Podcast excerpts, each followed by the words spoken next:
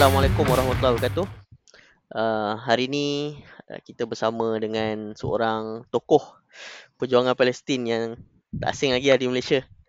Saudara Umar Ismail. Apa khabar Umar? Sihat eh? Terima kasih banyak. Uh, agak tokoh terkenal tu bagi aku agak exaggerate lah. Sebab aku nobody sebenarnya. Oh, Tapi kau... uh, aku...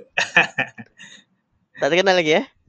Ah, tak terkenal lagi belum belum belum belum belum dikenali. Ah belum, belum menjadi apa ni belum mendapat jemputan jerama lagi. Ah. Ni pun first time lah kau panggil aku ni kan. Tu aku asal ni uh, podcast ni aku minta kau kau yang cakap. Ni ni belum belum belum level influencer lagi ah. Eh belum lah, belum. Belum lagi. Belum kita, lagi, uh, tapi kita masih uh, kata aktivis yang konsisten lah. Itulah yang aku boleh kata. Aku uh, masih konsisten lagi. Cuma kali ni kemuncak lah. Kemuncak kepada kerja-kerja yang aku buat selama ni kan. Uh, so that's it lah. Mungkin nampak macam naik sikit lah. Tapi masih belum dikenali lah. Masih enablers. Uh, sejak bila ni uh, jadi aktivis Palestin ni? Dah berapa lama lah? Sejak lahir ke apa? Ke sebelum lahir lagi? Ah, itu agak ini agak menarik lah. Okay, aku cerita sikit lah okay, untuk pengetahuan kau uh, dengan uh, pendengar yang lain. Uh, aku benda ni, aku dia start pada 2010. Kalau kau ingat lagi kan, 2010 tu ada satu uh, trip pelayaran. Eh, pelayaran daripada Turki ke Gaza, ke pelabuhan Gaza. Eh. Kononnya dia nak pergi pelabuhan Gaza, dia nak bagi bantuan apa semua. Melalui jalan laut, kerana dia kata jalan laut ni lalu international dan patutnya Israel tak boleh sekat yang menarik dia dalam pelayaran ni ada orang, orang Malaysia lah dan orang Malaysia ni orang yang aku kenal orang yang rapat dengan aku lah ha, orang rapat dengan aku iaitu ha, panggil Brother Azman lah. Brother Azman sebab sebelum dia jadi aktivis Palestin pun aku dah rapat dengan dia dah. Sebab dia banyak buat aktiviti kemasyarakatan kan aku join dia selalu. Dan kali ni dia naik kapal. So agak shockingly aku macam push baru tahu? Sebenarnya aku macam bila sebab tahun akhir belajar kat UAE masa tu aku uh, tak ambil tahu sangat benda ni. Tapi tiba-tiba bila dah viral benda ni tu aku macam push punya aku punya orang kata mentor aku lah. Mentor aku ni naik kapal uh, so aku follow closely benda tu dekat-dekat dan aku dapati ramai juga lah orang yang aku kenal pun terlibat dengan benda ni so uh, buat press conference dan kemuncak dia bila kapal tu kena serang uh, itu mah panik lah very panik aku rasa kau pasal tu kau kat mana masa tu Fatih 2010 ah ha? Ah, 2010. 2010 rasa aku kat Rusia kot. Oh kat Rusia, Rusia dah. Hmm. Tapi masa tu kau aware tak benda ni? Maksudnya sebab benda ni satu Malaysia tahu uh, kapal tu diserang. Macam sekarang lah. Eh, uh, tapi kes uh, tu Memang aware lah. Uh, kapal Mavi, Mavi Marmara kan? Ah betul betul kapal Mavi Marmara, uh, Mavi Marmara tu nama dia. Rasa siapa yang tak pernah dengar mungkin dia tak baca berita kot. Tapi biasanya kalau orang orang biasa-biasa ni dia pernah dengar Mavi Marmara famous ke? Ah memang sebab dia masa tu uh, Perdana Menteri kita masa tu Najib Razak dia memang up benda ni kau-kau. So media arus perdana memang tak ada yang ketinggalan cover berita ni. Uh, dan dari situ titik tolak dia um, lepas Brother Azman balik aku masa tu aku handle uh, club journalism kat UIA tu satu club tu aku aku jemput dia aku jemput dia datang dan dia sudi lah alhamdulillah bagi share, sharing Habis sharing tu aku jumpa kawan dia, uh, Dr. Syed Halim, aku bagi tahu dia, uh, saya nak jadi macam dia, saya nak ikut uh, perjuangan Palestin. Uh, dia kata tak apa, awak habis graduate, awak contact saya. Dan memang saya ingat lagi tanggal 1 Disember 2010, itu starting point aku. Aku involve secara full time dengan haluan. Aku pergi pejabat haluan dan situ dekat Subang Penada, dekat, dekat, dekat Shah Alam, dekat, dekat airport Subang tu. Aku kat situ aku lapor diri dan passion tu ada sampai sekarang uh, sampai sekarang lah hari ni aku cakap kau tu uh, itulah dia punya uh, pasang surut dia dia punya starting dia tu sekarang bekerja di uh, Subang ya ke dah berpindah dah, dah. Uh, dah berpindah dah. Dulu aku full time. Aku ingat aku full time dengan uh, Biru Haluan pasti nama dia. Dari 2010 Disember 2010 sampai 2014 masa tu. Uh, 2014 kita masa tu memang full time lah. Uh, ada masa tu full time juga tapi aku tak terima gaji sebab masa tu aku sambung belajar kat UK uh, 2009-2012 aku sambung belajar sekejap. Uh, memang tak ada payment apalah cuma dia orang contribute lah sikit-sikit lepas tu lepas balik tu aku sambung lagi involve dengan full, full time lah. Banyak kerja lah buat kutipan buat berita buat laporan uh, bantu audit kewangan semua benda-benda tu. Jadi um, lepas 2015 tu aku dah kerja aku dah kerja lain lah. Aku dah kerja macam-macam lah. Aku aku banyak jam kerja sebenarnya. Kerja lecturer kerja pegawai kewangan. Dan sekarang ni aku dekat Kelantan sekarang aku di Kota Baru aku buat uh, bisnes aku tolong aku join bisnes dengan member aku kira memang niaga lah sekarang ni Oh, meniaga. Okey, okey, okey. hmm. Hmm. Uh, tapi uh, kau pernah pergi Gaza kan? Bila eh? Ah, aku alhamdulillah aku sampai 2000 April 2012. Ah, sebenarnya aku tahu tu dari 2011 2011 lagi akhir tahun 2011 aku tahu. Aku dengar masa tu ah, ah, kawan aku eh, uh, Palestin uh, Palestin tu uh, brother Mus'ab. Brother Mus'ab ni legend lah siapa yang uh, orang yang join NGO haluan ni biasanya akan kenal lah brother Mus'ab Muhammad Mus'ab dia dia bagi tahu aku kata ada sekumpulan uh, relawan daripada sukarelawan haluan ni akan pergi ke Gaza. Kan? Jadi aku mula-mula aku ingat dia nak pergi. Lepas tu aku aku cakap aku sign up, aku nak join enggak? Kan? Aku akan terbang daripada UK, terbang ke Mesir, aku meet up dengan dia orang kat situ. Kan? Lepas aku buat macam tu, rupanya aku tahu yang Mus'ab ni tak pergi. aku macam, alamak ya, macam aku tak pergi kan? kan? Tak apalah kan. Aku pun masa tu ramai lah, sukarelawan tu tak ramai yang aku familiar lah. Macam ada beberapa orang yang aku panggil pakcik lah sebab dia orang lagi tua daripada aku kan. Uh, masa tu aku bujang lagi, aku memang tak kahwin lagi. Aku rasa aku seorang lah tak kahwin lagi situ bujang yang lain semua uh, pakcik-pakcik yang dah kahwin. Ada seorang dua abang-abang lah. Uh, dan aku ingat Mus'ab pergi, sebab tu aku excited sign up pergi Gaza tu. Rupanya dia tak pergi. Aku macam alamak kau ni, tak cakap kau tak pergi kan. Uh, tapi um, banyaklah pengalaman Gaza. Tu tak apalah, nanti aku reserve untuk kemudian lah. Uh, Kira kira tak kahwin lagi boleh pergi berjuang berani mati lah. Ah, kau jangan cakap lah sebab sebab uh, masa aku minta kat mak aku tu aku surprisingly mak aku mak ayah aku bagi tau. Mak ayah aku cakap cakap apa pergilah kan. Tapi uh, sebelum aku pergi tu aku ingat lagi aku buat wasiat. Memang uh, geng-geng ni cakap uh, tolong buat wasiat tulis apa hutang apa ni apa tulis-tulis semua. Uh, lepas tu aku bagi dekat housemate aku kat UK tu. Aku cakap kat dia, uh, kau nanti kalau apa-apa berlaku kat aku, benda ni dokumen penting lah. Punya password, Facebook apa semua, semua dalam tu. Uh, memang kata macam one way, seolah-olah macam one way trip. Member aku dah risau lah, kau, kau nak buat apa ni rumah kan? waktu, aku lagi pun. waktu 2012 tu, masuk ikut mana? Ikut ada terowong bawah tanah ke macam mana? Ah tak tak. Masa tu kita masuk dekat uh, sepadan Rafah kalau masa tu kalau kau nak tahu uh, Mesir tengah nak pilihan raya pilihan raya presiden oh uh, kira tu, waktu tu um, waktu tu Husni Mubarak dah jatuh lah dah jatuh dah jatuh betul dah jatuh. Dan uh, aku pergi pada Kahirah tu memang orang kata macam PRU lah ramai poster sana sini. Untuk dan Mursi masa tu belum naik lagi. Memang dia belum naik lagi. Uh, dan apa yang berlaku? Uh, pintu sepadan Rafah tu dia longgar sikit. Uh, sebab tak ada government lagi kan? Dia uh, interim government pun dia just just macam longgarkan gitu je. Lepas tu kita boleh masuk lah, Alhamdulillah. Hmm, jadi waktu delegasi 2012 tu uh, ada ke uh, maksudnya orang-orang lain lah dalam delegasi tu ada wakil kerajaan ke ke memang daripada NGO haluan je? Okay, waktu tu satu peratus uh, NGO haluan saja. Uh, sebab masa kalau kau tengok kan 2012 juga antara yang rap, banyak NGO dan juga wakil kerajaan masuk. Even Najib Razak pun aku rasa masuk 2012 ke? Tak ingat. Najib Razak pun dah sampai Gaza aku ingat. Yang masa kita orang masuk tu masih susah lagi. Sebab kita orang lama tunggu kat pintu sepadan kerana mesti macam lengah-lengahkan untuk cop pasport kita orang. Uh, dia berbeza dengan masa lepas uh, Presiden Morsi naik masa tu Gaza tu macam senang nak keluar masuk. Ha, tu yang ramai NGO, orang Palestin, selebriti semua pergi. Masa tu. Ha, masa kita orang masuk tu, ha, benda-benda tu tak ada lagi. Masih lagi susah, masih lagi dilecehkan. Ha, begitulah. Uh, waktu tu kira masuk Gaza tu untuk hantar bantuan lah.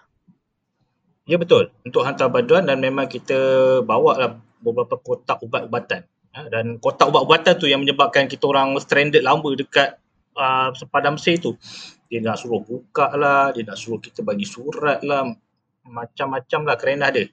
Tetapi disebab uh, saya, saya respect Dr. Syed Halim yang selaku ketua misi tu, dia tenang dia bagi tahu terus sebab dia doktor kan, dia tahu barang-barang ni apa. So bila penguasa Mesir yang jaga sepadan tu konon nak try masalah, eh, konon nak try kata benda ni tak boleh dilarang, satu-satu Dr. Syed Halim patahkan hujah. Jadi dia orang speechless lah. Bila dia speechless, dia ni lah buat tak tahu kan. Dia biar, biar kita orang tentu.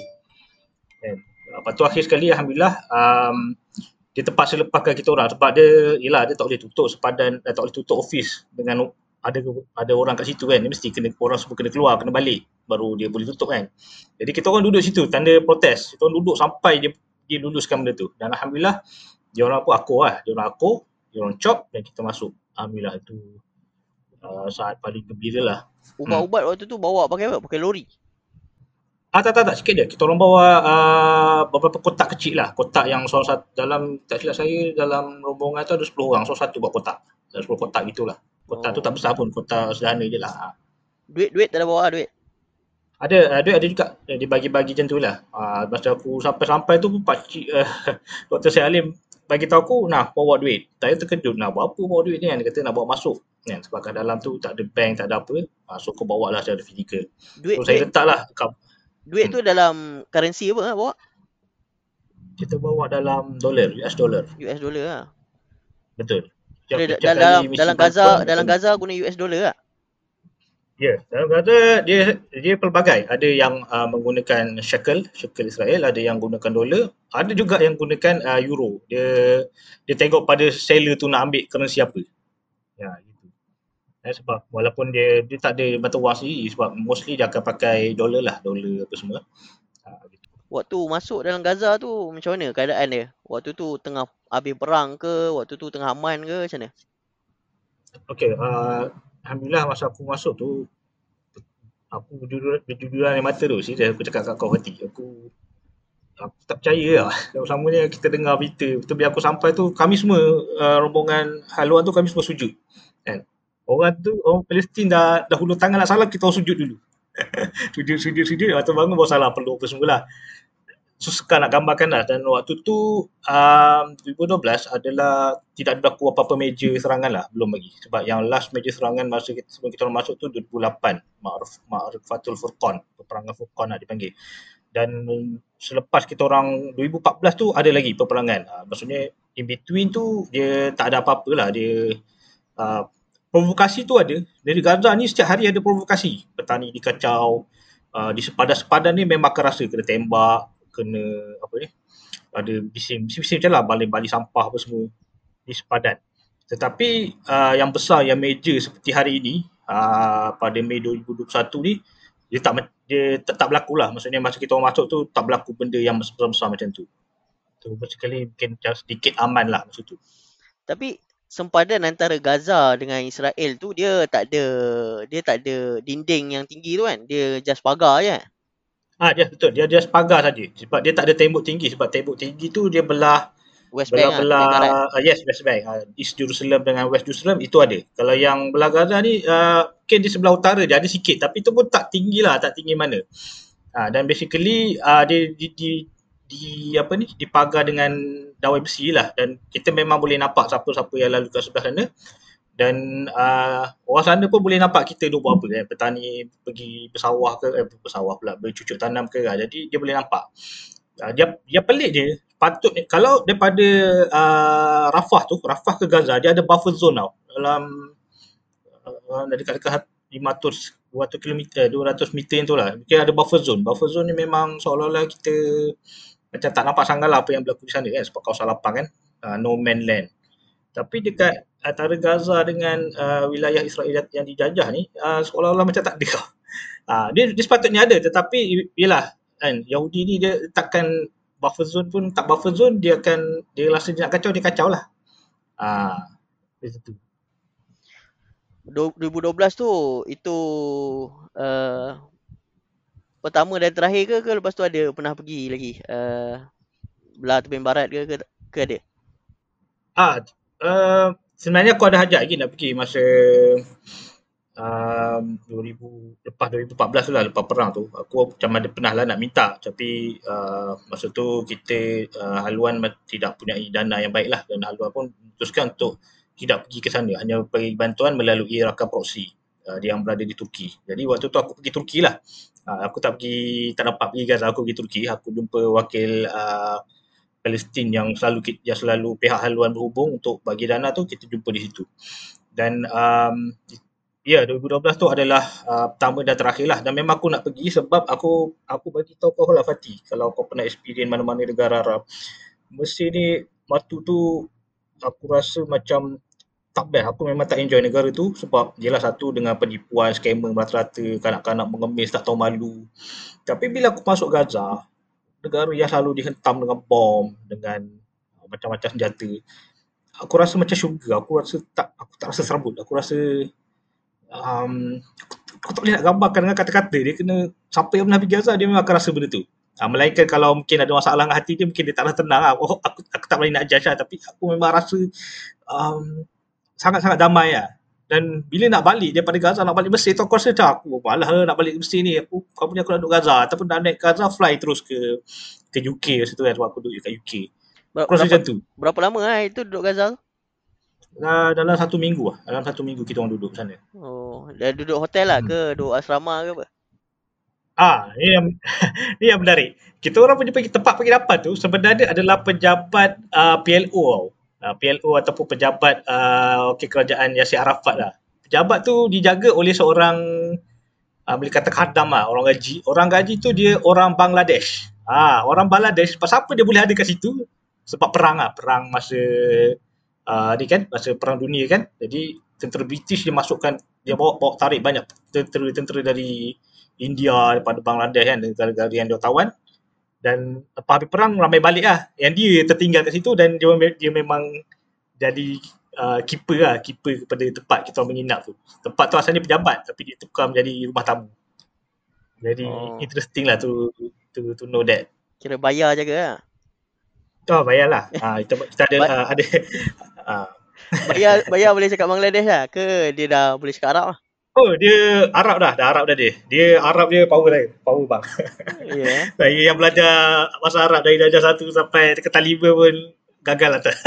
Tak sampai level dia. gagal lah. Tak sampai level dia. Sebab dia hebat lah.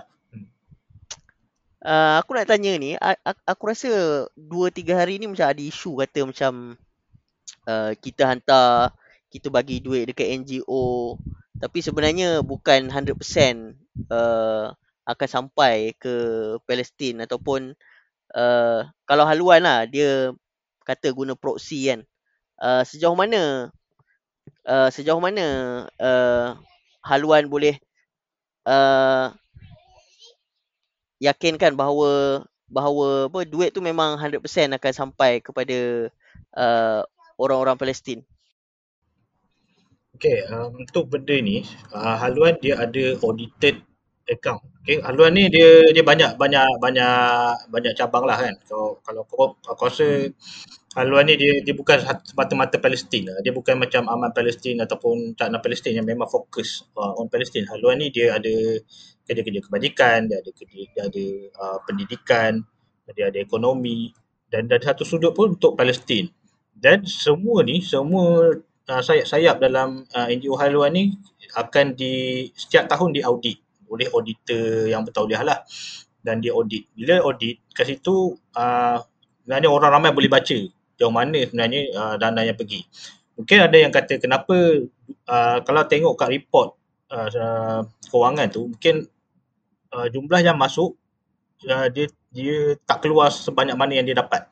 Ada yang dia retain. Okay, okay orang akan question kenapa you retain duit sedangkan sepatutnya orang bagi untuk uh, untuk Palestin, rakyat Gaza. Okay, jadi di sini uh, aku nak aku nak uh, jelaskan uh, Palestin ada tabung yang umum. Okay, kalau kau kata tab, okay, macam contohlah Fatih, kau kata kau nak kau ada RM50 atau kau ada RM100 kau nak bagi untuk Palestin.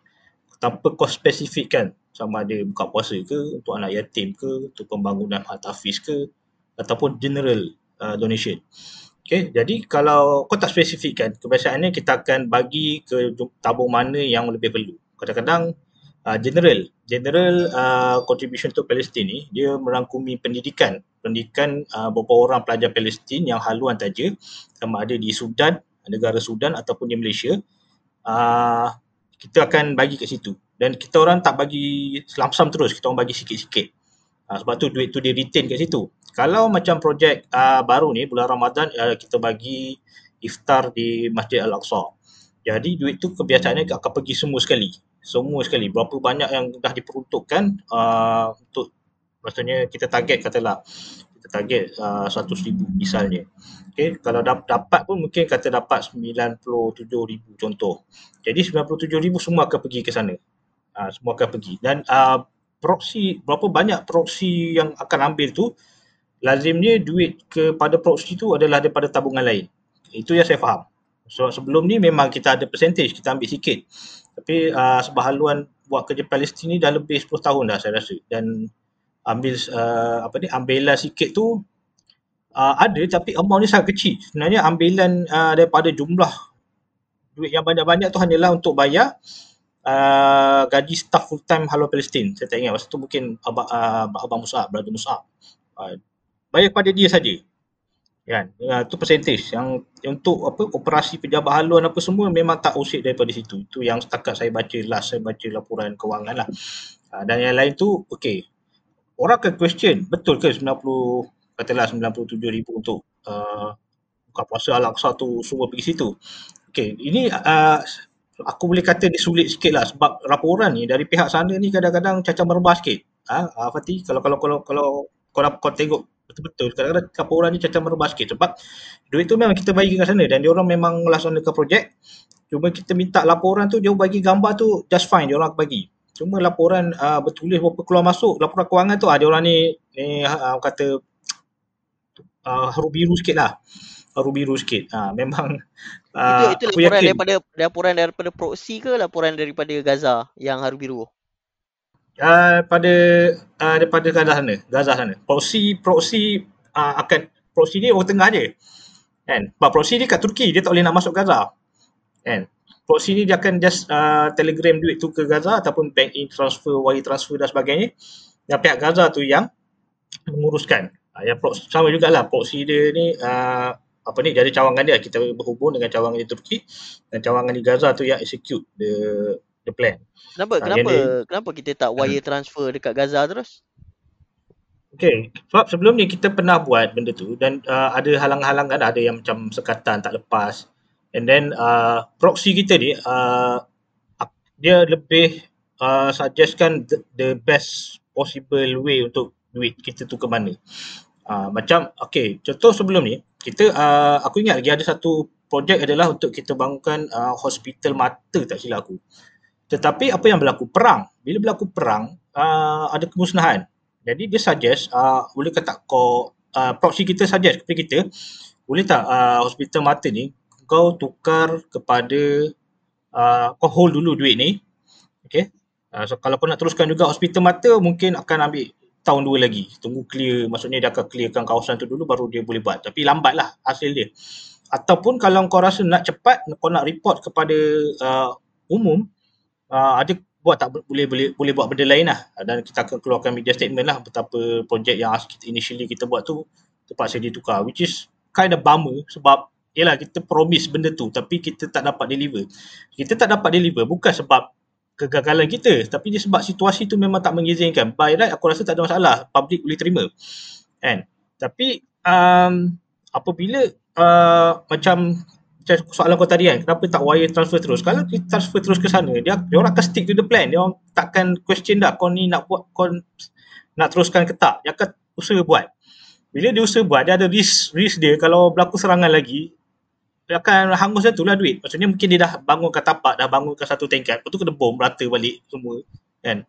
Jadi, dia sih, dia orang akan buat kerja dia orang. Tetapi kita, seolah-olah duit kita macam tak di manage dengan baik lah sebab dia orang memang betul dia buat kerja tapi kalau dia tak ada advisor yang mengatakan oh projek ni uh, elok diteruskan dan apa progress dia laju oh projek ni kena tunggu dulu sebab uh, ada orang kata ada kekangan iaitu serangan serangan bom Israel contohnya uh, macam tu lah faham tak maksud aku hmm, faham faham uh, macam tu lah maksudnya uh, wire transfer tu kita pernah buat tapi uh, pihak sana sendiri sebenarnya uh, pihak uh, kajian Hamas tu sendiri uh, kata kalau boleh engkau uh, kau dengar advice daripada wakil kita orang yang kita orang lantik.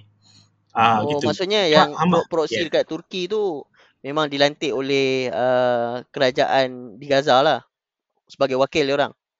Ah betul. Dia memang dilantik dan memang sebab bukan apa uh, Wati. Kalau kau nak tahu Gaza ni Hamas ni ataupun siapa-siapa kerajaan yang memimpin Gaza ni dia memang dapat dana dia merata dunia daripada Indonesia, daripada Malaysia, daripada Qatar, daripada Turki, daripada Korea, daripada Sweden, Ireland. Jadi dia lantik ramai uh, wakil-wakil dia yang trusted lah. Ha, ni itu yang kata kunci dia trusted. Ha, jadi kita orang punya proxy ni adalah orang yang trusted lah, yang yang certified lah orang kata. Pop ada job certified daripada Gaza. Kau dengar kata dia, dia cakap apa, kau ikut advice dia. Macam tu. Hmm, trusted seller lah. Yes. Macam tu lah. Okay, uh, kita sembang sikit lah berkenaan dengan situasi terbaru ni lah. Boleh terang sikit tak? Situasi terbaru ni. Siapa siapa yang uh, serang dulu eh? Baik, uh, aku sebenarnya sebelum aku jawab lah apa yang kau tanya. Sebenarnya aku aku happy sangat bila aku tengok bila berlaku benda ni ramai uh, geng-geng Twitter anak tempatan orang Melayu Islam yang update benda ni lagi power daripada aku update. Dia update setiap masa dia terjemahkan uh, berita bahasa Arab tu ke bahasa Melayu yang mudah faham.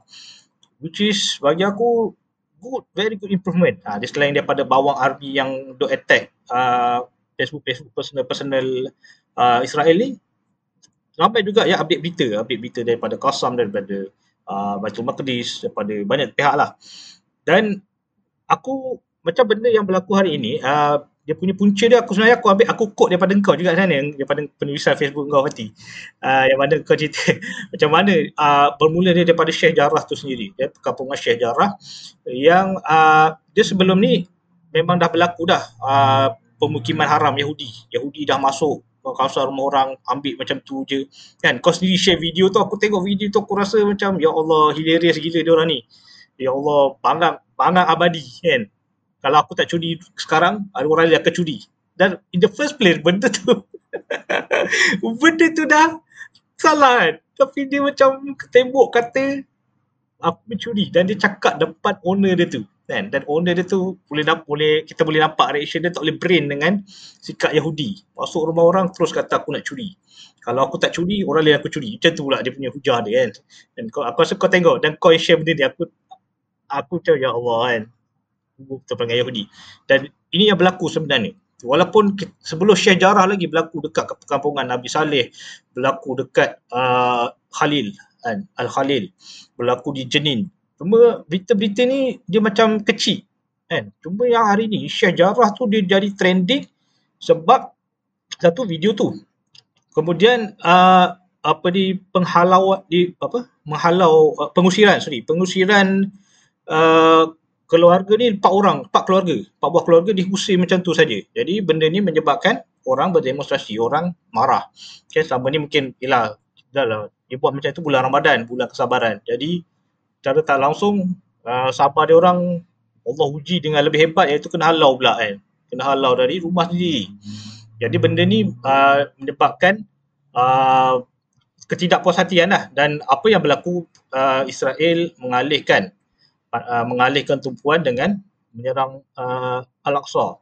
Dan sebenarnya Al-Aqsa ni dah banyak kali dah dia orang provoke kan dia orang masuk, dia orang buat apa pelawat-pelawat dari Yahudi seluruh dunia datang masuk macam macam ni lah melawatan sambil belajar lah kan macam kita kat contoh kat Putrajaya kan ada pelancong dari China dari mana-mana negara datang pakai uh, hijab masuk tengok masjid ambil gambar macam tu kan uh, orang Yahudi pun do the same thing macam tu juga Uh, dia masuk ke Al-Aqsa buat macam tu.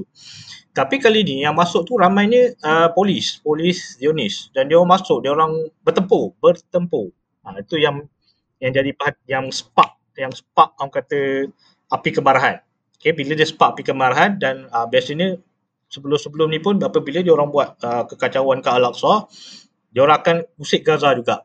Ah, ha, dia akan usik Gaza juga. Jadi apa yang berlaku tu membawa kepada apa yang terjadi hari inilah dan Bayrat aku rasa kalau sekarang ni kau tengok memang berita update Gaza tu uh, memang masih berjalan lagi lah masih ada serangan masih ada kapal terbang masih terbang mengebom dan boleh kata lebih kurang seperti peperangan akhir pada 2014 lah. Peperangan uh, kalau pihak Palestin panggil Hijrah Asijil uh, pada tahun ni dia panggil peperangan uh, pedang Al-Quds tak silap. Uh, kalau saya kalau aku, kalau aku salah mungkin mungkin kau boleh tambah lagi ke? Uh, aku menarik yang kau sebut pasal Twitter kan. Sebab aku ni tak aktif sangat dengan Twitter ni. Dulu aktif lah waktu zaman muda-muda dulu. Bila dah tua ni rasa macam tak tak tak tak sesuai sangat lah dengan usia. Jadi selalu kat Facebook lah. Tapi kat Facebook pun sekarang aku tengok dia macam kuat censored ke. Uh, Betul. Video-video Palestin ke apa biasanya akan hilang lah. Betul. Dan sebab tu uh, aku beralih sebab Facebook aku aku dah kena warning. Jadi aku tak sebenarnya aku tak ada masalah kalau Facebook aku ditarik sebab aku memang ada semangat nak melawan tu. Tetapi Facebook aku ni sebab aku dia berkait dengan uh, urusan aku dengan klien, klien aku yang bisnes aku suka buat sekarang ni dan uh, aku pun manage beberapa page bisnes yang aku buat sekarang ni. Jadi kalau hilang aku ni Facebook memang aku boleh buat balik tapi start over tu agak susah lah sebab kita orang dah link dengan Facebook ad yang berbayar apa semua. Jadi disebabkan kau punya pasal pasal apa kau buat di kau kena masalah kau sendiri yang menyebabkan kau punya Facebook uh, jatuh. Jadi apa yang saya buat, apa yang aku buat adalah uh, aku aktif kat Twitter lah dan memang aku admit Twitter aku memang tak boleh viral lah sebab followers sikit, orang pun tak kenal sangat. Dan aku hanya boleh kata aku boleh macam tease uh, kata boleh kata tease cerita lah okay sekarang ni apa yang berlaku sekian-sekian-sekian untuk lebih lanjut tekan Twitter buat macam tu tau dan aku berarti tak ramai orang akan buat macam tu sebab macam yelah dan ramai orang yang bagi tahu aku Omar aku tak ada Twitter lah. Omar aku ada Twitter apa aku lupa password. Omar macam mana aku nak buat ni lah biasanya aku akan kata buat buat baru lah kan. Buat yelah baru mudah je bukan susah pun. Dan aku akui uh, sistem posting kat Twitter ni cerewet sikit. Uh, dia macam yelah terlalu banyak kan. Kalau kau follow banyak benda memang kau pening lah. Kan? memang kau pening. Tapi kalau macam kau fokus uh, interest kau mungkin pada berita-berita dunia uh, mungkin tak, tak, tak, tak pening lah. Tapi interest kau macam-macam kau berita dunia kau tengok bola pun kau tengok isu semasa tempatan pun kau tengok uh, memang kau pening lah. Tu aku boleh kata lah. Sebab aku perasan dulu uh, Al-Quds Network tu dia ada kat Facebook tau. Tapi sekarang dah hilang. Tak ada pula. Tak tahu ada lagi ke tak ada.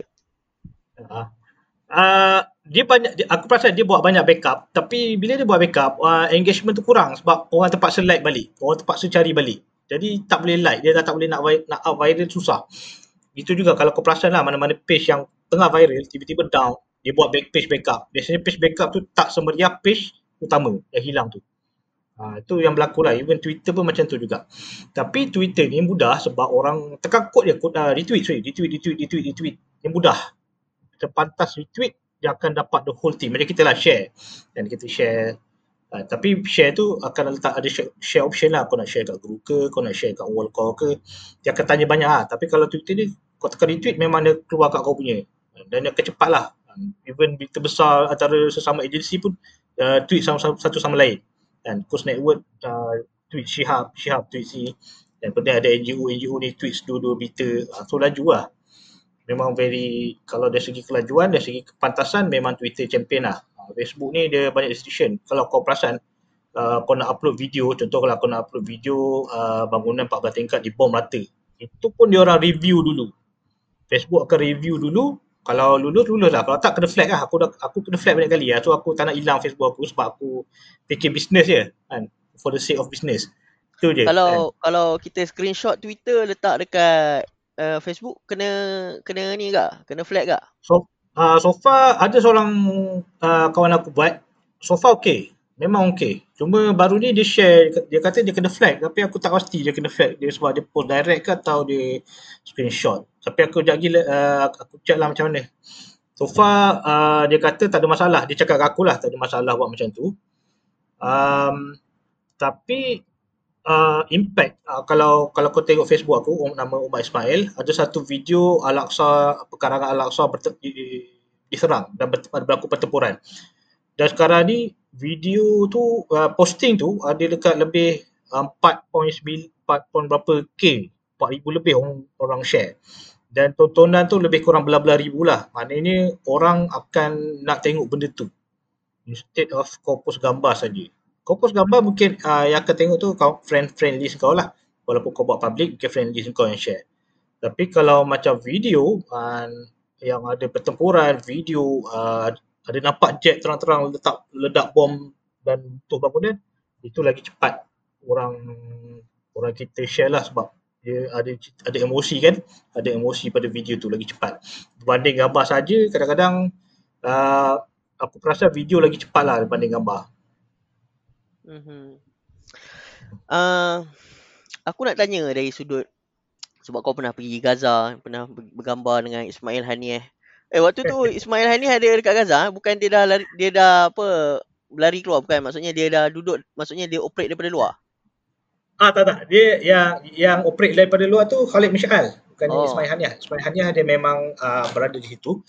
Aku cerita sikit lah. Masa kami sampai Gaza, masa tu hari Jumaat sampai. Hari Jumaat, eh, kita solat Jumaat lah. Dan uh, kita punya rakan di Palestin bawa kami solat di satu masjid.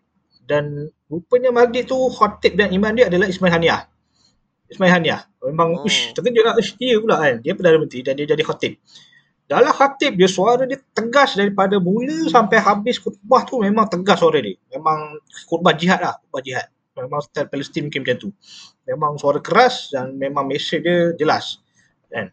Tapi lepas uh, uh, habis solat Jumaat tu, kita orang jumpa dekat waktu lain pula. Hari mungkin 2 3 hari lepas tu kita jumpa dalam satu majlis. Masa tu kebetulan adalah adalah solidariti mogok lapar. Pada 2012 tu ada mogok lapar, tahanan-tahanan uh, orang Palestin di penjara Israel melakukan mogok lapar sebab dia orang tak puas hati dengan uh, ketidakadilan yang berlaku dalam penjara tu. Jadi dia orang mogok lapar dan orang-orang di, di Gaza melakukan solidariti. Dalam majlis tu Ismail Hani ada. Dan aku berpeluang cakap dengan berbual dengan Ismail Hani, Masya Allah kau tahu tak suara dia halus lembut je suara dia. Eh, berbeza dengan aku tengok dia kat atas khutbah tu. Atas minbar khatib tu. Memang orang kata kelembutan dia tu memang buat kau cair lah. The way dia cakap dengan aku. Suara dia lembut je. Kan? Senuk, santun je suara dia. Tapi bila dia bagi ancaman kepada Yahudi, ha, kau lah orang kau yang bukan Yahudi pun rasa rasa, rasa gentar. Ha, tu tu kehebatan dia, karisma dia. Ha, jadi um, dari Ismail Haniah ni juga dia um, uh, seorang yang tenang lah, figure yang tenang. Mem- Memang banyak percubaan bunuh ke atas dia tetapi Allah selamatkan setiap kali ada berlaku percubaan. Dan mungkin aku akan explain lagi lah kalau kau bagi ruang aku akan explain lagi lah macam mana figure-figure penting uh, Palestin ni terutama ni dalam gerakan Hamas ni dibunuh. Oh. Itu itu bukan ni eh, bukan jadi kalau ada Zionis dengar lagi dia tahu pula. Ha, macam mana? Okey, aku cerita kat kau. Dia sebenarnya kalau kalau kau telusuri beberapa sejarah tokoh-tokoh uh, tokoh-tokoh dalam uh, pejuang Palestin khususnya Hamas, okey. Ke, kebanyakan dia orang ni dibunuh apabila kerana dapat intel Israel dapat intel. Okey, Israel Yahudi dapat intel. Dan intel tu bukan daripada orang luar. Kadang-kadang daripada daripada kawan dia orang sendiri. Okey, misal contoh um, uh, Imad Aqil, salah seorang figure Imad Aqil ni salah seorang uh, orang penting dalam Palestin masa awal-awal uh, intifada yang pertama tak silap. Dia kemahiran dia adalah menyamar. Eh, sebab tu orang panggil barat panggil dia the ghost, hantu. Orang barat, barat panggil dia hantu sebab kemahiran dia menyamar Yahudi, menyamar tentera memang A lah, A+. Apa yang berlaku? Imad Aqil ni dia bunuh kerana kawan dia bagi tahu dia dekat mana kawan dia ada bagi tahu dia kat mana dan Imam, Ak- Imam Akil dia bunuh masa dia berbuka puasa tak silap, tak silap aku. Dan dia kena kepung, dia lawan, dia tembak-tembak. Akhirnya dia mati lah, dia kena tembak dengan roket ke apa yang tu. Kereta kebal ataupun RPG, tak silap aku. Dan aku sampai kat tempat di mana dia mati, kat Gaza tu. Ada orang tunjuk lah. Uh, aku ada gambar dia, aku tak ingat lah kat mana post, aku post gambar tu uh, kat Facebook aku. Ada, kita gambar tempat Imam Akil mati kat situ, syahid. Yang kedua Yahya Ayash. Yahya Ayash ni mesti orang, ramai aku rasa ramai orang Malaysia dah kenal roket Ayash. Kan sekarang ni habas umum roket Ayash yang boleh terbang 250 km. Jauh gila. Kan? Jauh gila boleh terbang roket tu. Dan Yahya Ayash ni seorang engineer, seorang uh, jurutera dan ah, macam mana Yahya Ayash ni syahid? Dia dapat telefon bimbit daripada kawan dia dan kawan dia dapat telefon bimbit daripada Zionis. Dan dalam telefon bimbit tu ada bom, bom kecil je. Kalau bom tu ledak cukup kepala dia hilang. Dan apa yang berlaku Yahya Ayash kuda, bom meletup, meninggal. Uh, ada seorang lagi uh, pada tahun 2000 2016 tak silap aku ada engineer, seorang engineer drone. Engineer drone uh, Zawahir ke nama dia. Di Tunisia dia mati juga uh, sebab angkara Mossad. Kan? Even di Malaysia pun pada tahun uh, 2018 tak silap aku dekat Kuala Lumpur Muhammad Al-Batosh. Muhammad Al-Batosh ni orang biasa-biasa dia. Ya, kau kat aku rasa kalau kau kat kampung kau kan kat Gombak ramai kan orang Palestin kan. Pasti. Mesti kau, mesti kau tahu kan orang Palestin ramai kan. Ah, jadi dia antara yang duduk situ lah. Dia buat Yang uh, tu lah. PhD. Ya, bukan dia bukan dia yang yang kat Malaysia tu bukan imam tu lah. Ah yes imam. Ah imam tu uh, bawa NGO lain lah, NGO lain yang bawa dia datang apa semua. Dia jadi imam lah tapi waktu tu dia sedang lanjut pelajaran ke UIA ke UM tak silap. Ada, dua antara dua universiti tu lah. Dia pun dia bunuh juga, ditembak oleh uh, non muslim. Aku rasa macam India, aku rasa lah okay, aku silap kalau siapa yang India aku minta maaf aku tak accuse lah tapi mungkin uh, itu pun daripada ni jugalah daripada apa ni kata um, Mossad kita panggil ah Mossad yes Mossad tu kita panggil, kita gelar sebagai apa tu kita perisik eh perisik Mossad ha. kira kira, lah, kira kira ejen. Mossad ni kat Malaysia pun ada lah bahaya eh dia pasal proxy dia pasal proxy yeah. dia pasal proxy Ha, sebab tu kita kadang-kadang dia boleh jadi uh, daripada orang Melayu Islam sendiri. Kadang-kadang dia boleh dia boleh ambil daripada orang Cina ke orang India ke orang uh, bumi putera lain ke.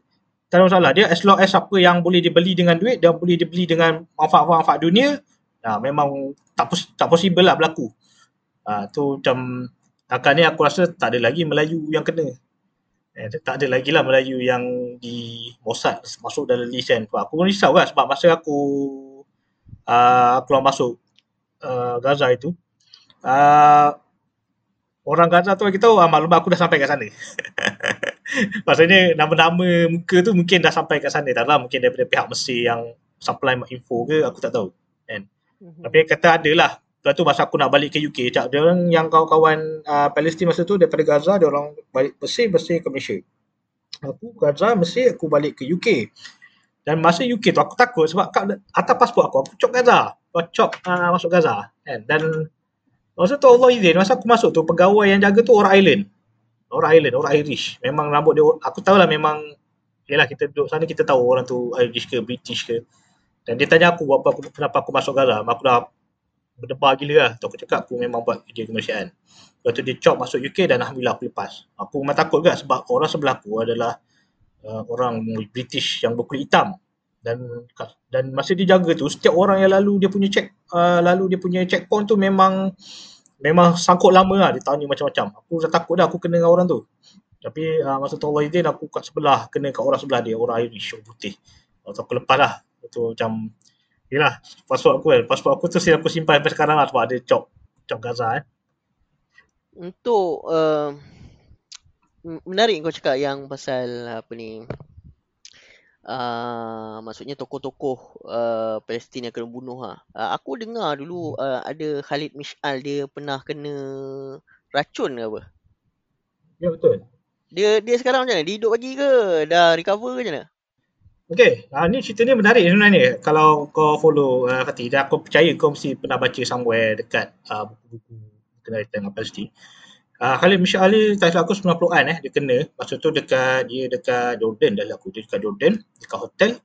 Dia ada dua orang appreciate Mossad pakai pasport Kanada tak aku. Dia dia masuk ke Jordan dan dia tunggu dekat luar hotel.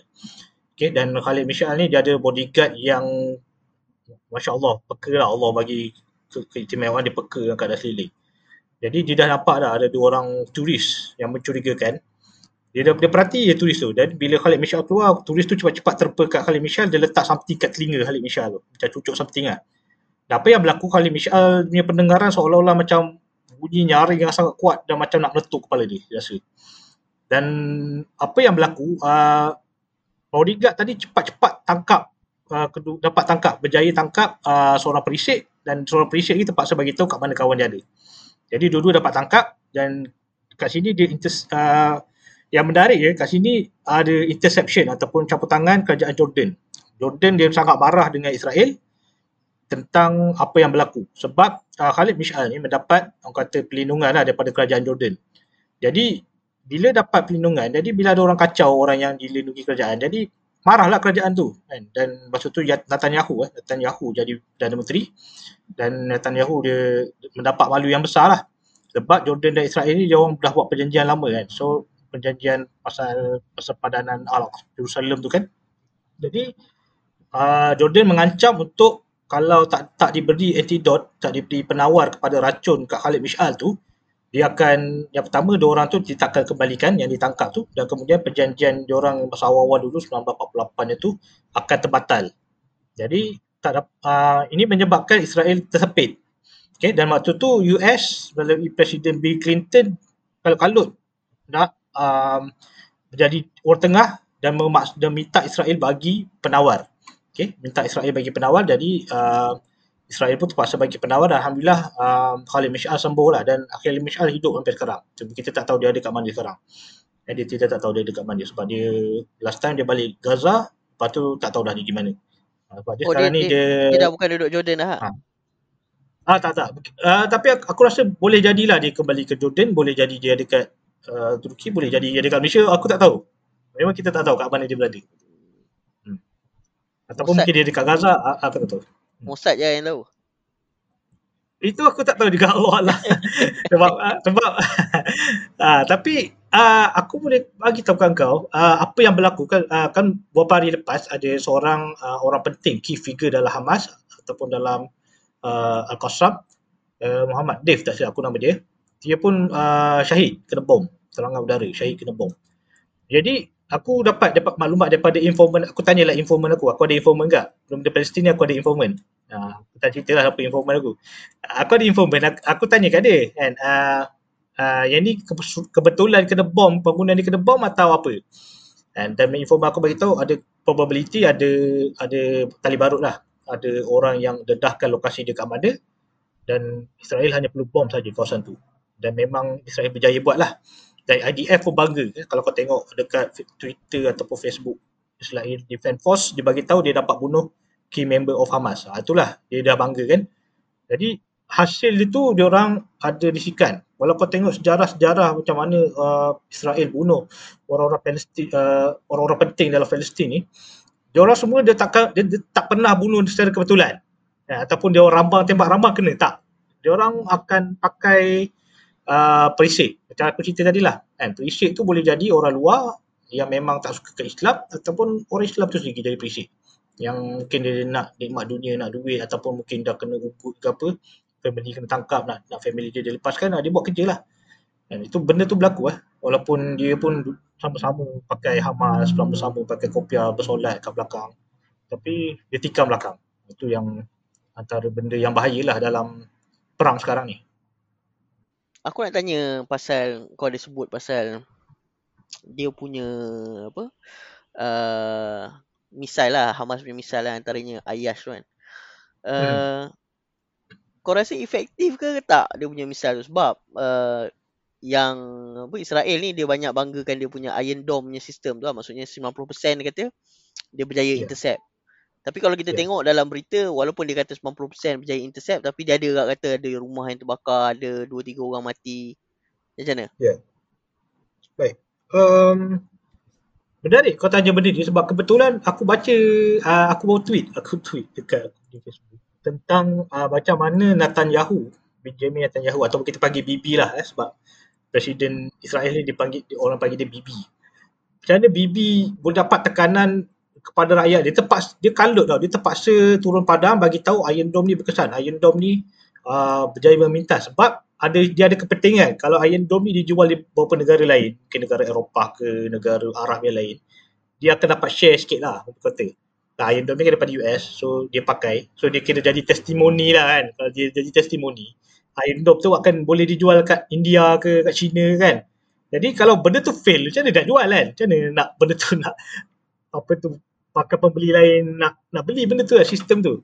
Dia terpaksa kelang kabut. Dan apa yang berlaku uh, menariknya walaupun uh, uh, beberapa roket dapat intercept dan kebanyakannya terlepas. Okay? baru ni airport uh, Ramon di selatan uh, wilayah Israel tu terpaksa shutdown sebab roket sampai.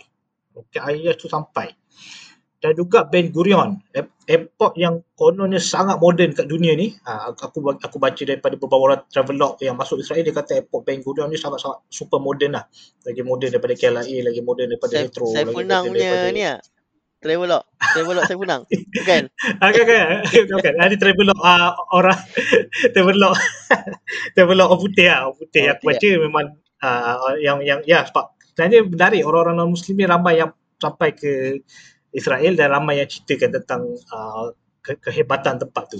Okey, balik pada persoalan kau, roket tu kenapa boleh sam- uh, roket tu boleh sampai dan kebanyakan roket tu dia um, aku boleh kata aku tak adalah kata Israel, uh, Iron Dome tu fail 100%. Tak, tapi uh, untuk perang kali ni pada Mei 2021 pada Syawal 1442 Hijrah ni uh, mostly roket uh, tu terlepas terlepas menghentam banyak tempat di Ashdod ada di Lut Lut ni uh, kota Lut ni adalah di mana airport Ben Gurion ada kat situ dan kota Lut ni adalah kalau kita baca hadis akhir zaman di mana uh, Nabi Isa akan membunuh Dajjal di kota Lut ni okay? dan kota Lut ni pun roket sampai situ dan baru ni sampai ke uh, Ramon Ramon ni di selatan belah-belah selatan uh, Israel tu, selatan wilayah Israel tu sampai, roket tu sampai. Jadi dua airport di wilayah Israel tu terpaksa shut down. Penerbangan-penerbangan masuk ke Palis, uh, ke Israel pun terpaksa dia orang suruh landing di Cyprus ataupun landing di Greece. Ha, lah maksudnya landing kat negara-negara lain lah. Sebab dia tak, dia, nak, dia tak berani nak landing kat ni eh. Tak berani nak landing kat tu sebab ada roket apa semua. Dan juga roket ni, yelah mungkin aku aku dapat hujah orang kata kenapa uh, Hamas lancar, kenapa Hamas tak lancarkan roket tu ke military base? Kenapa lancarkan dekat perumahan? Kenapa lancarkan dekat kawasan uh, sekolah apa semua kan? Dia sebenarnya guided, dia, dia tak begitu guided lah walaupun uh, ada kata roket IHD dia guided missile, guided missile. Boleh dipandu ke mana nak pergi. Tetapi dengan izin Allah sebenarnya dia orang ni doa lah. Dia orang, dia orang, hanya buat anggaran melalui trajectory menggunakan kalkulator menggunakan matematik dia orang guna trajectory okey kalau tembak ni jarak ni agak-agak jatuh kat mana dia orang tengok lah map map tu ada apa map tu ada pendapatan illegal Yahudi dekat map tu ada uh, loji jana kuasa dekat map tu ada pelabuhan jadi dia orang trajek buat kiraan trajectory macam tu je dia secara kira tak detail lah dia tak macam US punya sistem ataupun China ke India yang betul-betul boleh accurate sampai dan ada orang tanya aku kenapa tak uh, target military base aku aku jawab macam ni lah. The whole Israel tu, rakyat dia adalah military. military. Pasal apa? Sebab rakyat Palestin. Aku tak tahu lah kau fikir kalau Pak Chan nak tanya Saifunang Fatih. Kalau Pak Chan nak tanya Saifunang, kau tanya dia. Ada tak orang Yahudi, betul tak orang Yahudi ada bawa pistol dekat dengan, dengan dia orang rata-rata? Kan? Aku rasa, tak tahu mungkin Saifunang pasti nampak sebab Saifunang sampai. Nah, bagi aku lah. Sebab aku tengok, um, aku tengok Traveller Orang Putih, sekali lagi aku tengok Traveller Orang Putih, memang ada nak masuk mall orang kat security tanya mall tu kau ada pistol lah dia tanya macam tu betul tak? Tak make sense lah orang awam tanya ada pistol ke tak. Tapi rupa-rupanya memang ada. Ada yang bawa M4 lagi. Macam dia satu keluarga jalan-jalan. Uh, yang si wife tu tolak troli anak yang ada kecil jalan dengan bapak. Yang bapak tu usung M4 M4 rifle. M4 rifle ni orang guna untuk peperangan. Eh, ni dia bawa pergi jalan-jalan lagi taman kau rasa? Kan? Kau rasa? Macam mana? Kan? Jadi the whole thing tu adalah adalah tentera. Orang Yahudi semua yang tak mengambil ajaran Talmud, yang tak membuat kajian kata Talmud, orang wajib masuk um, national service, khidmat negara, masuk wajib masuk militeri. Bagaimana negara Korea kan yang mewajibkan rakyat dia masuk tentera dan Israel sama begitu. Jadi dia orang ni terlatih kan kita boleh kata kalau ada orang awam ni kalau kau campak something kat dia weapon kat dia dia orang tahu guna dia akan ambil dia tahu cekak kat mana dia tahu nak tarik peluru kat mana dia tahu nak tarik picu kat mana kan uh, itu dia. Dan lepas tu aku kata benda tu the whole thing tu uh, uh, apa ni? Military kan? Uh, kawasan satu negara tu adalah tentera rakyat dia tentera. Kan? Jadi tak kisahlah roket tu jatuh mana-mana. Uh, yang penting kita yang penting kita nak takutkan dia. Sebab bila uh, rakyat Yahudi ditakut dia orang akan pressure government dia. Dia akan pressure government dan government uh, Israel akan surrender seperti 2014. 2014 pun sama juga, dia akan pressure government dia, dia akan mogokkan uh, kerajaan-kerajaan, dia akan merusuh dengan polis tentera, dia orang merusuh sama dia orang. Jadi kerajaan terpaksa kata kami surrender dan minta Hamas ataupun pejuang Palestin ni hentikan serangan roket. Dari segi antarabangsa lah, kau rasa uh, macam mana peranan Amerika? Adakah Amerika ni dia akan membantu untuk mengurangkan krisis yang ada sekarang Ah, menariknya uh, untuk yang kali ni aku tengok Amerika memang slow lah. slow gila aku tak tahu Presiden Biden ni slow sangat ke apa banding dengan Trump ataupun Obama. Dia agak slow dan dia aku tunggu juga apa respon daripada POTUS. POTUS ni gelaran kepada Presiden of the United States lah POTUS kan apa putus ni slow sangat aku tengoklah Twitter dia dia tak ada sebut apa-apa sangat cuma baru ni baru ada lah dia akan mengecam macam tu je lah mengecam mengecam je lah tapi um, in the sense of uh, even like US sendiri pun dah mula boleh menilai. Okay, dah dah mula tak termakan dengan dakyah-dakyah dia. Walaupun masih ada lagi tapi ramai dah boleh cerdik. Mungkin disebabkan pandemik, disebabkan lockdown, orang ada masa nak gunakan uh, Facebook, media sosial untuk tengok banyak lagi berita. Mungkin sebelum ni dia tengok apa yang dia suka je. Terus sekarang ni dia ada masa dia boleh extend tengok um, tengok berita-berita. Dia boleh tengok berita daripada Arab. Dia boleh tengok berita daripada uh, TRT. TRT ni Rusia ke Fatih? TRT Turki. Turki ya, Turki ya, TRT. Kalau. Rusia, Rusia RT, apa nama dia? RT, RT, RT, RT. Russian Today. Kan. Even RT, yes, Russia Today. RT pun ada uh, report dia mungkin aku tengok macam sedikit unbiased lah. Kan. Lalu kadang-kadang uh, Eropah apa semua ni dia bias. Tapi bila banyak berita yang mula unbiased, uh, kalau macam CNN, BBC masih lagi totok. Masih lagi masih lagi bias eh, masih lagi RT, bias. RT dia dia tengok jenis berita tak? Kalau berita pasal Ah. Euro- European Union apa itu dia akan bias Rusia. Tapi kalau dalam konflik konflik Israel dengan Palestin ni dia neutral sikit. Dia macam Al Jazeera Ah. lah reporting dia. Kalau u- untuk konflik ni lah, untuk isu ni lah. Tapi kalau isu macam Ukraine, isu-isu Hmm. Eu- European Union, uh, Brexit, ah itu dia memang akan pro pro Rusia. Hmm, okay. So so understood understood saya faham aku aku faham. Dan uh, gitu juga sebenarnya berita Malaysia pun uh, banyak juga yang share eh. Dan pun kita pun ada gabungan NGO My Aqsa Defenders banyaklah banyak benda-benda ni. Cuma uh, kalau penglibatan US dia sedikit perlahan kali ni mungkin sebab uh, uh, disebabkan mereka mungkin busy dengan satu pandemik lah kan? Pak pandemik pun dah keluar banyak sangat belanja dan kalau aku boleh share dengan kau lah uh, Fatih okay, dengan para pendengar semua sebab aku ada aku baru dapat satu mesej daripada informan aku pasal jumlah kos okay, jumlah kos yang uh, Israel keluarkan untuk perang setiap hari ya, daripada start orang start serang beberapa minggu lepas uh, beberapa hari lepas hingga sekarang. Yang mana uh, dia costing dia aku boleh katalah roughly uh, 180 million Israel shekel. 180 million Israel shekel berapa berapa dolar ya aku tak sure lah. tapi 180 million 180 juta duit daripada dia orang ni uh, dia orang keluarkan. Dan sebenarnya shekel uh, Israel ni tak tak beza sangat dengan RM Malaysia. Kita boleh katalah dalam 180 RM ki- ju- 180 juta RM dia orang keluarkan setiap hari untuk untuk serangan kempen dia orang ni untuk mengebom untuk rakyat dia lagi dan yang menarik dia sekali kalau aku boleh cerita kat kau hati kan yang uh, pihak pihak apa ni Palestin dia pun ada supply roket untuk lancarkan ke uh, ke penempatan haram uh, ke negara haram Israel tu untuk 2 bulan. Kau faham tak? Maksudnya roket dia orang ni dia orang ada supply yang cukup untuk hentam Israel itu selama 2 bulan. Bayang gila tak gila kan. Dan dia orang tak ada dia orang dah prepare benda ni awal lagi daripada last 2014 dia orang kena attack sampai sekarang ni 2021 dia orang dah simpan cukup stok persenjataan untuk dia orang hentam Israel selama 2 bulan. Ha, maksudnya sekarang ni baru tak sampai sebulan baru seminggu dua minggu kan dia attack. Ada lagi berapa lagi kan. Kau bayangkan lah betapa ruginya pihak Israel kena keluar belanja yang banyak setiap hari dia orang nak counter roket, dia orang nak attack Gaza, dia orang nak kena bayar pampasan rakyat dia yang parah sebab rumah terbakar, kereta meletup apa semua. Tapi ke, kebanyakan kebanyakan stok senjata Israel ni datang daripada eh Israel pula. Uh, Gaza ni datang daripada Iran lah, betul tak?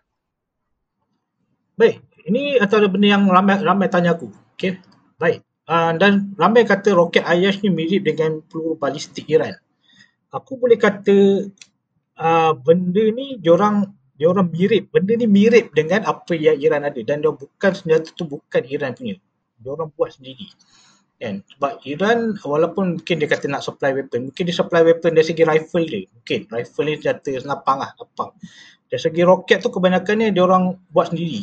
Eh, diorang buat sendiri. Diorang dap- uh, ada engineer-engineer yang bijak pandai yang belajar di seluruh dunia. Bila diorang balik, diorang supply information macam mana nak buat, apa nak buat, persenjataan. Dan diorang just reverse engineering apa yang uh, Iran ada. Iran mungkin ada bagi juga satu uh, beberapa senjata. Tetapi uh, orang Palestin ni dia melampir satu step forward ke depan dengan buat sendiri benda tu. Ha, tu aku boleh kata mirip lah. Nak kata persenjataan Iran tu memang ada tetapi tidak aku kata massively guna. aku faham ada uh, kalau kau tengok media sosial ada yang adalah siapa-siapa punya tweet ataupun Facebook dia bagi tahu oh ni senjata paling canggih uh, Iran yang bagi. Tapi uh, pandangan aku pribadilah aku mungkin salah. Okay, aku mungkin salah. Aku pendengar pun mungkin lebih bijak daripada aku ataupun kau pun mungkin lebih tahu.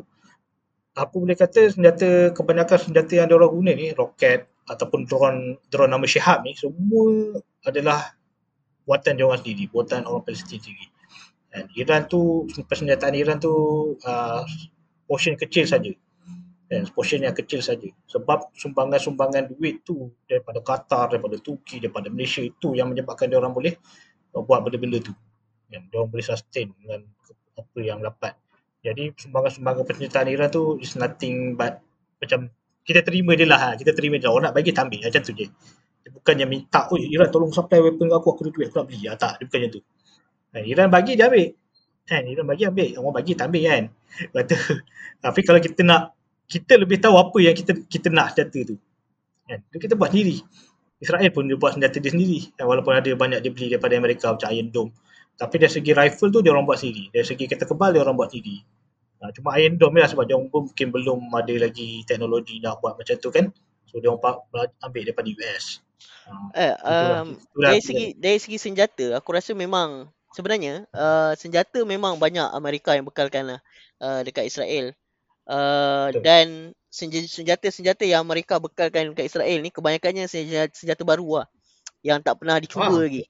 Uh, jadi hmm. Israel ni biasanya dia akan menjadi orang yang akan cuba lah persenjataan yeah. terbaru yang Amerika buat ni dan memang dia orang sendiri pun mengaku uh, rasanya Noam Chomsky ada pernah cakap kat kongres lah macam mana ada satu hari tu uh, bukanlah ada satu dalam satu konflik tu tak ingat tahun bila waktu tu hmm. Israel tengah serang Gaza tiba-tiba hmm. dah, dah lama sangat dia tak expect lah akan jadi lama macam tu lama sangat hmm. sampai dia punya dia punya apa stok stok senjata dah habis lah jadi okay. dia punya stok senjata yang US simpan kat Israel maksudnya Amerika hmm. dia memang ada stok senjata yang disimpan kat Israel untuk kegunaan dia di uh, Iraq ke apa macam tu lah. Maksudnya dia ada ada stok senjata yang disimpan kat Israel.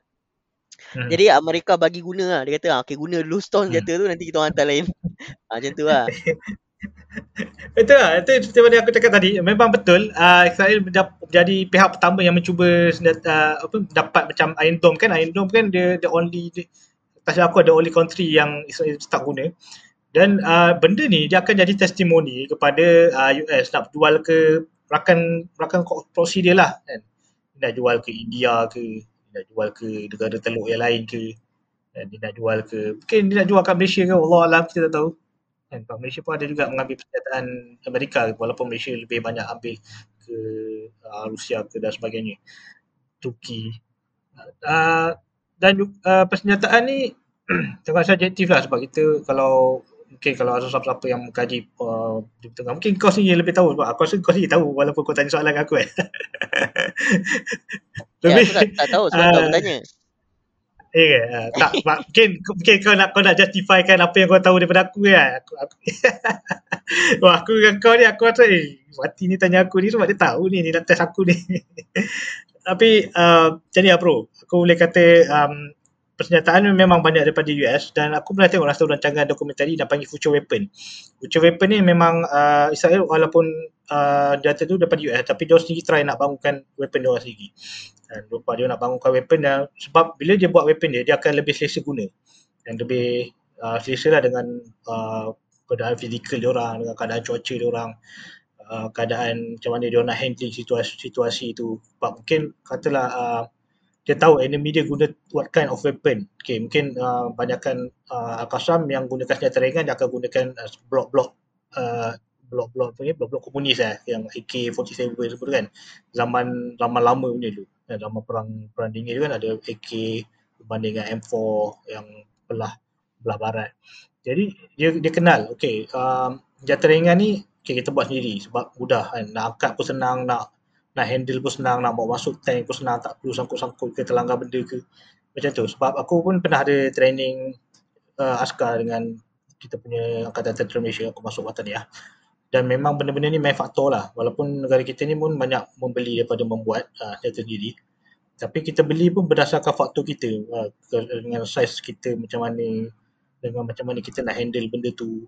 Itu antara benda-benda yang main faktor lah dan uh, aku tak heran kalau uh, mostly senjata-senjata US uh, diletakkan di Israel sebagai untuk ni lah untuk mengekang ancaman-ancaman yang berlaku ke, ke, ke atas kepentingan dia kan dekat di Timur Tengah dan um, sekali lagi weapon ni waktu ni dah terbukti gagal. Iron Dome dia uh, dah gagal. Tak tak dapat meminta 100%. Semua banyak roket dah hantam banyak tempat dah banyak video. Jadi Israel dah tak boleh nak reverse nak nak nak, nak propaganda apa lagi dah. Memang dah terbukti, orang dah nampak. Even orang barat pun dah nampak dah betapa benda tu fail. Dan orang pun dah mula kagum macam mana uh, negara uh, orang Palestin yang keadaan serba tak cukup ni boleh buat roket macam tu. Ramai orang pekaji pekaji aku ramai aku yakinlah ramai pekaji akan tertanya-tanya macam mana dia orang buat. Dia orang ni ada kilang kat mana? Eh, kira orang ni berapa besar bawah tanah Gaza tu sampai boleh buat banyak-banyak kan. Macam itulah. Okay Om nampaknya kita dah menghampiri satu jam jadi mungkin ada apa-apa uh, yang mungkin kau rasa kau nak nak cerita ni tapi aku tak tanya eh. Jadi ada apa-apa nak share apa-apa? uh, sebenarnya tak tahu lah kalau kau pihak kau ke mail mail bagi lagi ke kalau untuk podcast akan datang sebab um, aku sebenarnya nak cerita uh, apa yang kita buat sebenarnya uh, apa yang aku nak buat ni sebenarnya aku ke arah cuba nak membawa kepada amal Okay, kau tahu berita, kau tahu maklumat, kau tahu sejarah, kau tahu cerita-cerita, tapi apa dia, dia buatkan kau jadi apa? Kan? Takkan kau dengar saja lepas tu kau duduk, kau minum kopi, kau buat benda lain, tengok TV, main dengan anak. Dia, apa yang aku nak buat adalah aku nak membawa kepada amal. Membawa kepada amal, banyaklah. Satu, menderma. Okay, menderma. Kita nak ajar orang ramai menderma. Tapi sebelum orang ramai derma, dia kena tahu apa yang dia dermakan tu. Dia kena tahu isu. Dia kena tahu macam mana kita handle duit tu. Okay, itu yang pertama. Aku nak membawa kepada orang ramai menderma harta. Kita walaupun uh, di Malaysia ni pandemik yang banyak menyebabkan yang PKP yang diumumkan tiba-tiba menyebabkan banyak orang susah. Tetapi kita belum sampai tahap seperti mana famine. Sebab tak ada makan sampai kena rompak kedai nak makan. Tak ada. Kita belum sampai tahap macam tu lagi. Kita masih boleh makan. Kita cuma sakit hati kita tak boleh balik kampung. Itu saja. Itu yang pertama. Yang kedua ialah aku nak apa yang aku buat ni aku nak bawa pada semua orang boleh tengok benda ni lebih luas bukan aku tak nak. Sebab tu aku tak nak cerita pasal Gaza dia aku nak cerita pasal uh, Al-Aqsa. Kerana Al-Aqsa ni masih lagi dijajah. Kita tak boleh datang senang-senang. Dan mungkin ramai kata aku pernah sampai aku pergi dengan travel agency. Kita nak pergi Al-Aqsa tu dengan kita pergi sendiri. Macam kau lah katalah Fatin kau nak pergi Al-Aqsa kau boleh pergi dengan hitchhiking. Contoh kau hitchhiking daripada Penang. Kau duduk Penang sekarang? Uh, Kedah Kedah. Kedah kau ada Kedah kan. Kau hitchhike daripada Kedah naik ke Thailand eh, boleh sampai Al-Aqsa tanpa halangan. Kan, tanpa disekat Zionis. Kita nak macam tu. Oh, semua orang boleh datang uh, Masjid Al-Aqsa seperti mana orang boleh datang, orang boleh pergi Mekah dan Madinah. Kan. Kita nak uh, dan dan sekarang ni dengan mereka ter, uh, terjajah, apa yang perlu kita buat adalah kita ambil tahu dan kita sebarkan apa yang kita tahu. Dan kita doa. Bila kita tahu, kita doa lah. Ah, dan bersatu padu. Sebab apa yang berlaku sekarang ni, kenapa kemenangan belum ada lagi, adalah kerana um, umat Islam masih belum betul-betul bersatu padu. Dan kau kau aku aku. Kan? Uh, orang ni pun walaupun uh, itu Palestin boleh menyatukan tetapi sengketa tu masih ada, tidak hilang. Sengketa tu masih ada perang kan, ya, terutama di Afrika lah sama-sama Islam, sama-sama Sunni tapi masih berperang sebab faham politik yang berbeza. Dan dan yang last kali aku nak uh, benda ni dia bukan jadi isu dia bukan bermusim sebab tu kalau kau katalah mungkin kau follow kau kenal aku kan kenal aku secara gitu uh, aku memang berterusan buat. Walaupun benda walaupun tak ada konflik apa-apa yang besar di antara Palestin dengan Israel tapi aku konsisten menyampaikan. Contohnya adalah pemurnian istilah uh, penggunaan Baitul Maqdis. Ha, dia kalau Al-Quds ni pun boleh digunakan. Ada orang menggunakan kota Al-Quds Al-Quds Al-Quds sana Al-Quds sini.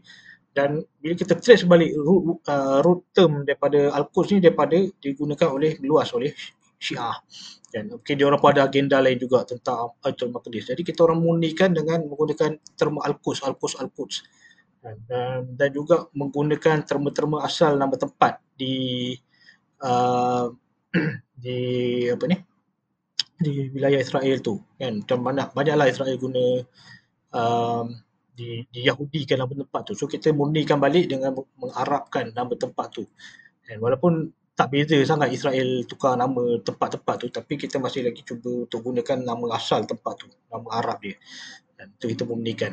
So banyak benda lah dan satu lagi last but not least um, sebab aku percaya ini ini mungkin mungkin sikit kontroversi lah Fatih mungkin dalam masa seminit ni aku terangkan yang mana um, pembebas untuk akhir zaman ni dia datang dari Nusantara. Ini aku percaya. Jadi aku puas diri dengan uh, Syekh Raid Salah. Syekh Raid Salah ni dia panggil digelar Syekh Al-Aqsa.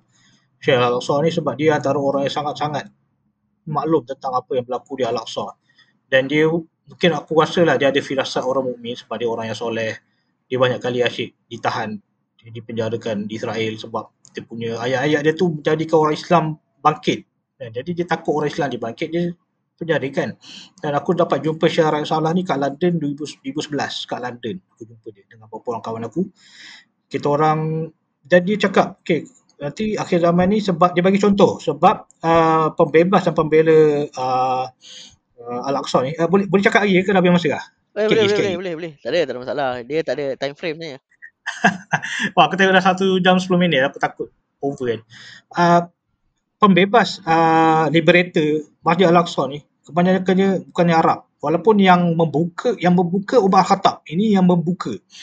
Tapi yang yang liberator adalah bukan Arab. Okay, contoh Salahuddin Al-Ayyubi kan dia membuka uh, Jerusalem, membuka Baitul Maqdis, dia orang Kurdish. Kurdish ni walaupun muka dengan Arab lebih kurang tapi dia lain.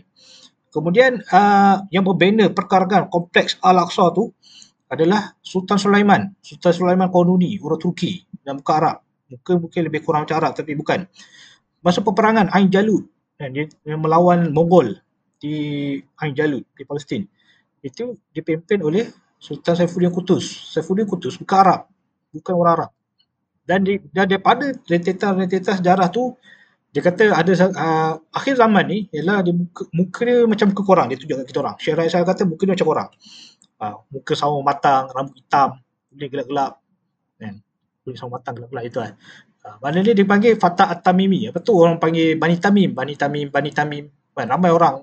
Tetapi apa yang malang yang berlaku adalah kebanyakan yang dia jadi macam ajaran sesat tau. Dia jadi kumpulan radikal tau. Oh ni pembebas panji hitam dari timur kan apa semua-semua itulah kan benda tu betul tetapi dia bila aku tengok grup-grup ni dia punya amalan dia tu aku kurang yakin lah. Kan aku kurang yakin. Kan? dengan ibadah asas pun macam tahan apa kan. Jaga tak jaga isap rokok pakai gelang pakai ni. Muka cakap pun tak islami cakap pun tengok-tengok gambar perempuan tak tak aurat tu macam macam mana? Orang-orang macam dia nak bebaskan.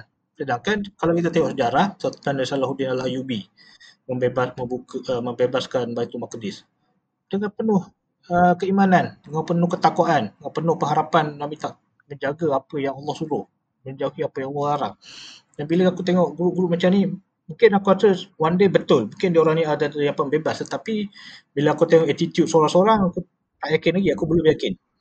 Tapi sekarang ni mungkin boleh jadi juga sebab tu aku relentless buat benda ni kan aku pun aku sajalah kacau-kacau kat Facebook kau aku cakap ah, Fatih buatlah podcast sebab aku nak dengar kau punya kau punya hujah sebab kau banyak membaca kan kau masa kita buat bedah buku tu aku aku suka gila dengan kau dengan adik kau uh, Syed Zul cakap pasal buku jadi aku start jadi gitu aku start jadi baca buku Ilan Papi aku start baca buku uh, tajuk-tajuk oh dah beli eh buku Ilan Papi Aku baca gitu-gitu lah. Aku baca ibu ke. Tapi aku macam ah, nak beli lah. Tapi uh. mungkin uh, mungkin after raya lah. After raya aku try dapat kan. Sebab sekarang ni aku banyak baca ibu je dulu. Kan. Ibu pun ada yang kena beli apa semua. So aku mana yang aku boleh beli aku belilah. Tapi cuma tak feel lah sebab aku kena mengadap screen eh. Um, itulah maksudnya uh, itu antara sebab apa aku terus berjuang. Kan. Kalau kalau kau nak halang aku, kalau siapa-siapa nak halang aku memang mungkin Facebook aku boleh shutdown, mungkin Twitter aku boleh shutdown, aku akan buat cerita baru, aku akan buat Facebook baru. Kerana benda ni perlu disampaikan, benda ni perlu uh, kita tahu. Eh, kita tahu banyak benda lah kan. Sebab ramai orang dan sebab aku kecewa, aku sedih sebab ramai orang selalu dapat maklumat-maklumat yang pelik-pelik dan aneh-aneh tentang uh, Palestin. Contohnya macam itulah, oh, uh, Hamas ni sebenarnya Taliban, uh, sebenarnya proksi Iran. Tujuannya adalah uh, adalah Hamas ni adalah uh, penyatu untuk menyatukan Arab Saudi dan Iran. Macam aku dengar tu Allah Akbar manalah datang teori-teori ni kan uh, apa dakwaan-dakwaan begini kan so aku jadi macam tak boleh lah aku, aku tak boleh lah orang masalah apa orang-orang kawan-kawan kita, saudara mara kita yang dapat maklumat daripada sumber entah apa-apa. Sebab kita kena tengok orang ramai orang akan menangguk di air keruh. Kan? Ramai pihak pihak Syiah pun akan nak menangguk uh, isu-isu dia, dia nak claim bahawa dia orang ni hero. Kemudian uh, ajaran-ajaran yang pelik-pelik, ajaran-ajaran Bani Melayu yang tak apa-apa tak berasas pun kadang-kadang nak claim juga. Oh sebenarnya uh, Melayu yang akan membebaskan tanah Palestin. Betul, memang boleh jadi benda tu betul. Tetapi dengan amalan ke arah pembebasan tu aku tak nampak benda tu boleh direalisasikan. Macam itulah. Allah Alam. Okay. Uh, terima kasih lah kepada uh, tetamu kita lah pada hari ni. Uh, saudara Omar Ismail lah merupakan aktivis Palestin lah. Pernah ke Gaza. Uh, pernah berjumpa pelbagai lah jenis uh, tokoh-tokoh perjuangan Palestin dan kita boleh lah mungkin lah uh, nanti saya akan aku akan sembang lah dengan kita punya producer uh, Mel dia sekarang tengah bercuti di Sarawak minum Wanda Coffee itu... aku teringat aku aku suka aku suka dengar uh, gantikan kau dengan dia sebenarnya dekat Kultura Podcast ni benda yang aku paling suka dengan sembang antara kau dengan dia tu antara most listen aku lah lain-lain tu aku ada yang dengar ada yang aku tak dengar habis itulah itu uniknya dan majalah-majalah skar-skar tu aku suka lah. Itu dia berehat dia kata nak beribadah. Sekarang dia tengah minum Wanda Coffee pula. Tak tahu nanti kita akan cuba balik start balik. Jadi terima kasih sekali lagi. Uh, Umar, terima kasih ya. Hai, sama-sama. Uh, dan sekali lagi aku uh, minta maaf kalau uh, maklumat aku bercanggah dengan apa yang korang tahu, apa yang korang jelas. Dan korang semua berhak uh, contact balik atau counter argument aku punya point. Tak ada masalah. Dekat Facebook boleh, dekat Twitter anytime. No problem. Boleh boleh. Nanti kita orang report kau punya Facebook. No problem. No problem. You're most welcome. You're most welcome, brother. No problem. Okay. Assalamualaikum warahmatullahi wabarakatuh. Waalaikumsalam warahmatullahi wabarakatuh. Thank you.